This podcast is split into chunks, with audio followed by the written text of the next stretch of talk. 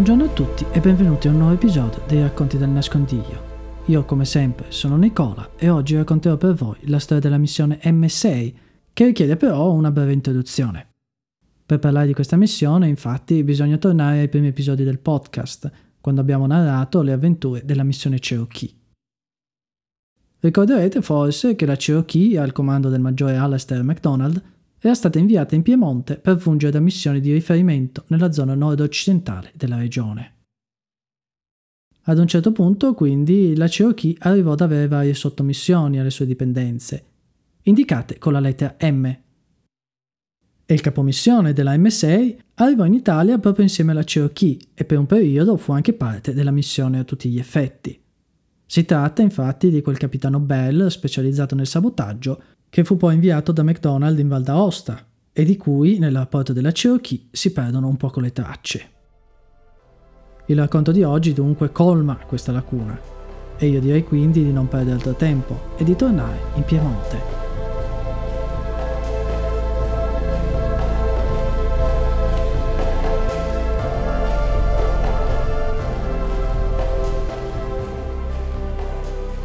L'inizio di questo racconto, l'abbiamo detto, segue da vicino quello della Cherokee e non potrebbe essere altrimenti.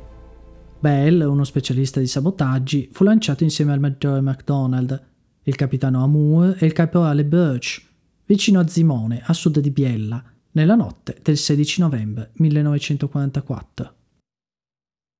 A terra c'erano i partigiani della Brigata Giustizia e Libertà Cattaneo, con la missione italiana Bamon, i quali avevano organizzato la ricezione. Il giorno successivo la missione si recò in paese, a Zimone, per incontrare anche i capi della 75esima e 76esima Brigata Garibaldi e un membro del CLN di Biella. A questo punto Bell venne lasciato indietro per sovrintendere al campo di ricezione sulle sponde del lago di Viverone, mentre la Cherokee si spostò a Callabiana, a nord di Biella. Con Bell rimasero anche i due radiooperatori della Bamon e Mercurio, Giorgio Marincola, il partigiano nero, così chiamato perché la madre era somala. Bell scrive, senza mezzi termini, che l'utilizzo di missioni italiane era solo fonte di problemi. In primo luogo, dice, erano politicamente schierate e lavoravano quasi esclusivamente con i gellisti, tagliando fuori i comunisti dai rifornimenti. E questo ovviamente aveva causato forti dissapori e anche furti tra le brigate. Quanto ai due operatori, Armando e amici erano svogliati, poco pratici e ci mettevano ore intere a inviare o decrittare messaggi. L'unico che avesse voglia di darsi da fare, racconta Bell, era Mercurio.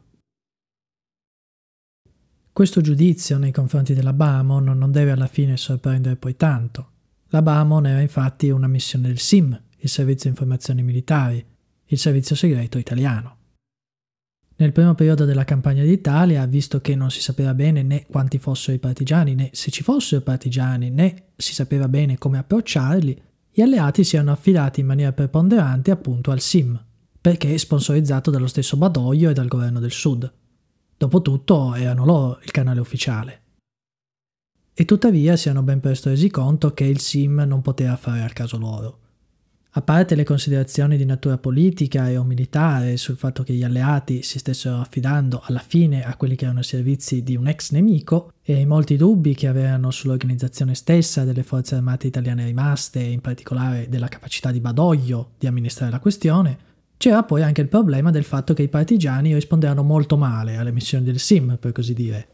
E anche questo non deve stupire più di tanto, Molto spesso infatti non ci fu alcun tipo di ricambio di personale all'interno del SIM e quindi antifascisti di vecchia data che si trovavano nelle bande comprensibilmente vedevano di cattivo occhio questi agenti, perché erano proprio quelli che gli avevano dato la caccia e li avevano perseguitati durante il periodo del ventennio fascista. Per tutti questi motivi, già nella primavera estate del 1944, gli alleati avevano iniziato a sostituire le missioni del SIM con operazioni dell'SOE o dell'OSS. E la Cherokee alla fine aveva anche questa funzione, garantire che ci fosse una presenza forte alleata in una zona così nevralgica come il Piemonte nord-occidentale.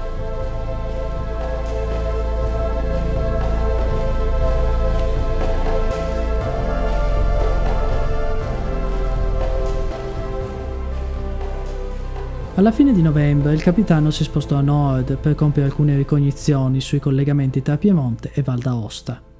Nel viaggio incontrò sia i comandi della 76esima Garibaldi che della settima divisione Garibaldi, di cui parla molto bene nel suo rapporto.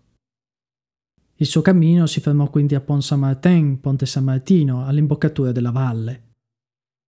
Tornato al campo di ricezione, Bell organizzò l'arrivo di diversi lanci e di altro personale che si aggregò a vario titolo alla Cherokee. Tra di loro, in particolare, i sergenti Jones e Bell, il primo un istruttore per i partigiani e il secondo un radiotelegrafista per rimpiazzare Armando e amici. Entrambi questi ufficiali arrivarono con il grande lancio del 26, che abbiamo raccontato nella puntata dedicata alla Cherokee. Nel rapporto del capitano Bell si percepisce però la sua irritazione, questa assente in quello di MacDonald, quando scrive che per tutto questo periodo la missione fu derubata da Monti, il comandante della Brigata Giustizia e Libertà locale, che tentò anche di accusare dei furti i garibaldini. Bell sembra essere molto sicuro di queste sue accuse, al punto che, racconta, ad un certo punto glielo disse in faccia, quando un carico di pistole destinate ai SAP locali svanì. Monti rispose di non saperne nulla, ma poi le armi furono ritrovate dai suoi uomini. Da quel momento in avanti, ovviamente, le relazioni tra Bell e Monti furono alquanto tese, come la mette giù il capitano. L'opinione che Bell sia fatto di Monti non migliorò mai. Nel suo report scrisse che, nonostante fosse un capitano di artiglieria, il capo partigiano era incompetente come comandante militare. Una volta non riuscì a distinguere la missione dal nemico a soli 100 metri di distanza e ordinò ai suoi uomini di aprire il fuoco. Fortunatamente non ci scappò il morto. Racconta ancora il capitano che Monti era riuscito ad accumulare una gran quantità di armi, munizioni e provviste grazie ai favoritismi della Bamon, ma con questa attrezzatura faceva ben poco. I garibaldini si lamentavano di questa sua inattività e secondo il capitano avevano pienamente ragione. MacDonald nel suo rapporto non si spinge a tanto. Monty viene presentato come un personaggio secondario, di sfondo, che non spicca mai particolarmente. Però è vero che il maggiore si esprime sempre in maniera molto negativa del comando di zona, di cui Monty stesso faceva parte in qualità di vicecomandante, descrivendoli come troppo passivi, attesisti, direbbero altri partigiani. MacDonald arrivò infine anche a tentare di rimpiazzare i membri del comando nel gennaio del 1945. E questo sembra confermare le parole di Bell, che scrive che, proprio nel gennaio del 1945, MacDonald cercò di rimuovere Monti dal suo comando. Rimozione che però fu bloccata dal rastrellamento che era stato lanciato dal nemico proprio in quei giorni. Ad ogni modo, Monty, conclude Bell, era uno che prometteva molto e con molta facilità, ma per quanto ne sapesse il capitano, nessuna di queste promesse era mai stata mantenuta. Da qui in avanti le storie della MSA e della Cherokee tornano a intrecciarsi strettamente. Alla fine di dicembre, Monty spostò il suo quartier generale vicino al villaggio di Cereie, a nord-est di Biella, più vicino alla zona controllata dalla 76esima Brigata Garibaldi. Il capitano si mosse con lui, ma questa volta decise di alloggiare in una casa diversa da quella del comando di giustizia e libertà.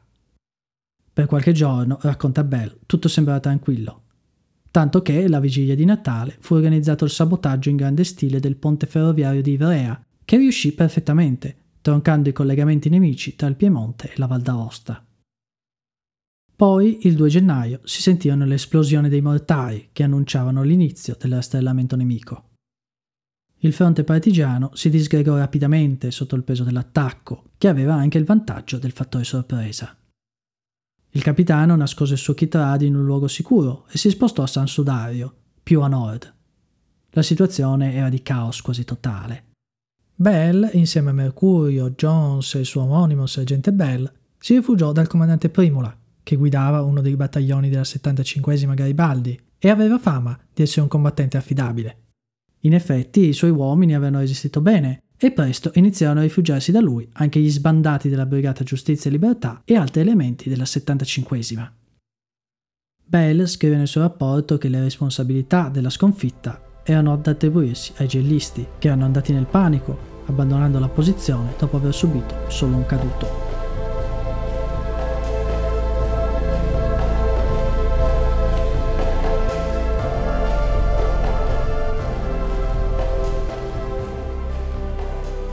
Primula, che dovrebbe essere quasi sicuramente Pietro Camana, tentò di riorganizzare le sue forze per offrire una qualche resistenza al nemico, che nel frattempo aveva occupato Zimone. Nella notte Bell si recò a Sala per incontrare il comandante della 75 Garibaldi, Mastrilli, ma nemmeno lui sembrava avere un'idea chiara della situazione. Si decise quindi di resistere durante la giornata successiva, per poi sganciarsi e filtrare con il favore delle tenebre in direzione del Canavese. Al mattino Bell si mosse di nuovo verso nord per raggiungere la 76esima Garibaldi, che però trovò già sotto l'attacco nemico. A guidare la 76esima, dice Bell, c'è un altro comandante, Monti, che però io personalmente non sono riuscito a identificare. La storia delle brigate è spesso complessa, perché i comandanti ruotavano, o perché si spostavano, o venivano promossi, o venivano uccisi. E c'è anche da dire, può darsi che Bell abbia preso fischi per fiaschi. Ad ogni modo, sotto l'attacco nemico, che ben presto scacciò i partigiani da Sala, anche la 76esima dovette darsi alla macchia. Bell e il suo gruppetto dovettero quindi restare nascosti per due giorni e manco poco che non venissero catturati da una pattuglia tedesca, in cui si imbatterono per puro caso.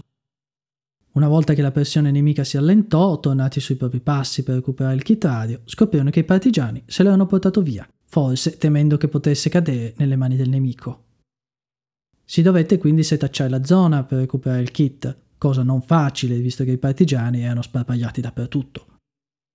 Alla fine, dopo una settimana, all'11 di gennaio, il kit saltò fuori e a Bell fu spiegato che era stato rimosso dietro richiesta della popolazione locale, che temeva pesanti ritorsioni se i tedeschi lo avessero trovato.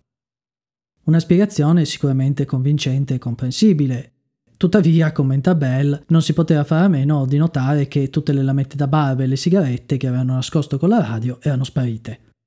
Il capitano fece il diavolo a quattro per questa sparizione e racconta che tutte le brigate si accusarono l'un l'altra del furto o accusarono la popolazione. Secondo lui, comunque, in questo caso erano un po' tutti responsabili. Esasperato, avvisò i partigiani che in futuro, in caso di lanci, se qualcuno avesse toccato qualcosa, lui personalmente gli avrebbe sparato. Anche McDonald, scrive Bell, si lamentò della cosa, ma con scarsi risultati. Il 13 comunque la minaccia nemica non era ancora passata. Anzi, dopo la breve pausa di quei giorni, i rastrellamenti ripresero con rinnovato vigore. Questa volta si concentrarono nella zona della Calabiana, a nord di Biella, cosa che costrinse McDonald e il comando di zona a evacuare l'area e spostarsi a Sala. A questo punto Bell racconta un episodio che è presente anche nella report di McDonald. Il 15, la seconda brigata Garibaldi, attaccò un autobus carico di ufficiali tedeschi, prendendo una decina di prigionieri. Dal loro interrogatorio non emerse nulla di rilevante, ma furono tenuti nell'ottica di uno scambio con il nemico. I cinque fascisti catturati, invece, furono giustiziati sul posto. Questo attacco portò alla reazione tedesca il giorno successivo, il nemico occupò Zimone e Cerione e mandò un prete locale a dire che avrebbe distrutto i villaggi se i prigionieri non fossero stati rilasciati. I partigiani, supportati in questo dalla missione, risposero che li avrebbero rilasciati solo in cambio della libertà dei loro compagni che erano stati catturati durante il rastrellamento. Ad ogni modo, anche durante queste trattative, il nemico comunque continuò a tenere l'aria sotto stretta sorveglianza Jones, che nel frattempo Bell aveva mandato a recuperare dell'esplosivo, fu per esempio intercettato da una pattuglia nemica e dovette darsi alla macchia dopo una sparatoria.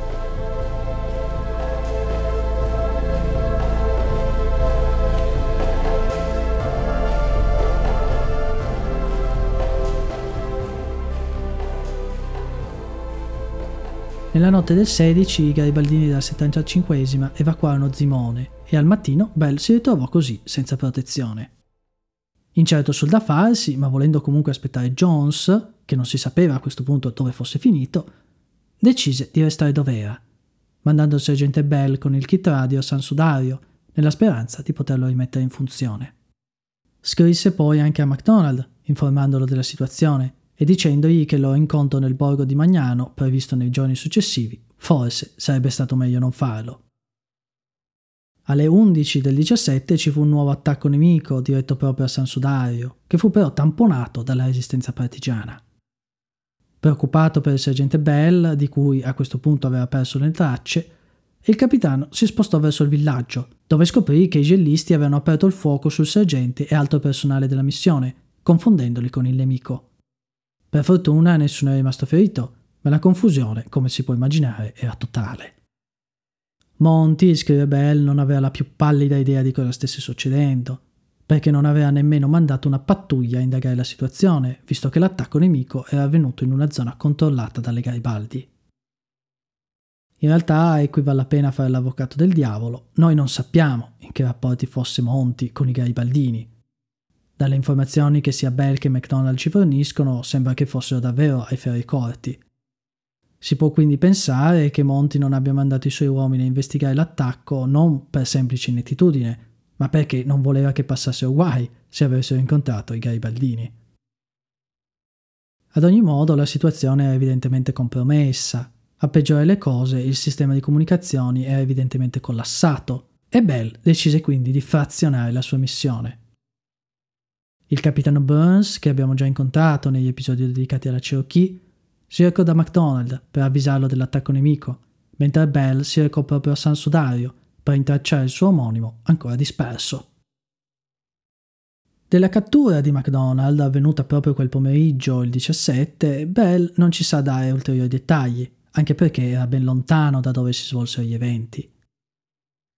Il gruppo di Bell infatti si trovò a fronteggiare un altro attacco verso il borgo di Magnano, in cui fu appunto catturato il maggiore, e poi due successivi nel pomeriggio, che però furono respinti.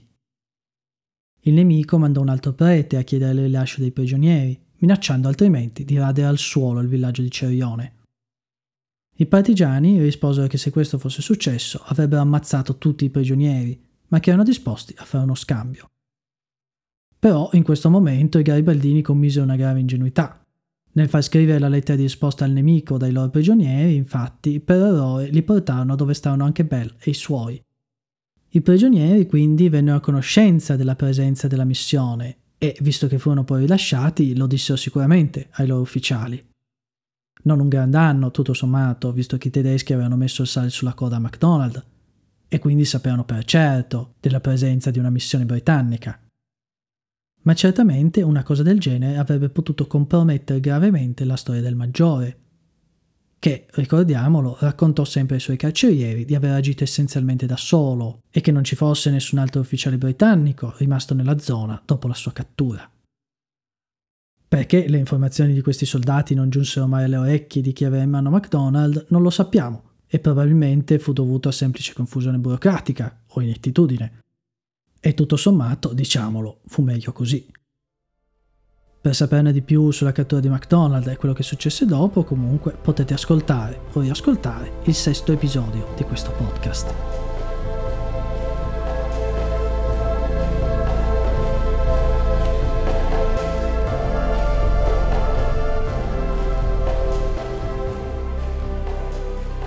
Per oggi dunque il nostro racconto si ferma qui, proprio come si fermò quello della Cherokee ormai molti mesi fa. Finora le avventure di Bell sono state molto vicine a quelle della missione del maggiore MacDonald, anche se ci hanno offerto una prospettiva diversa su alcuni eventi, per certi versi più approfondita, come il rapporto che la missione ebbe con il comandante partigiano Monti, o i problemi con la ricezione degli aviolanci. La prossima puntata ci porterà invece per sentieri ancora non battuti, quando Bell si sposterà ad operare in clandestinità nei dintorni di Ivrea e poi in Valle d'Aosta, per contrastare la tattica della terra bruciata che i tedeschi volevano condurre nella valle. Io quindi vi do appuntamento a sabato prossimo per un nuovo episodio dei Racconti del Nascondiglio.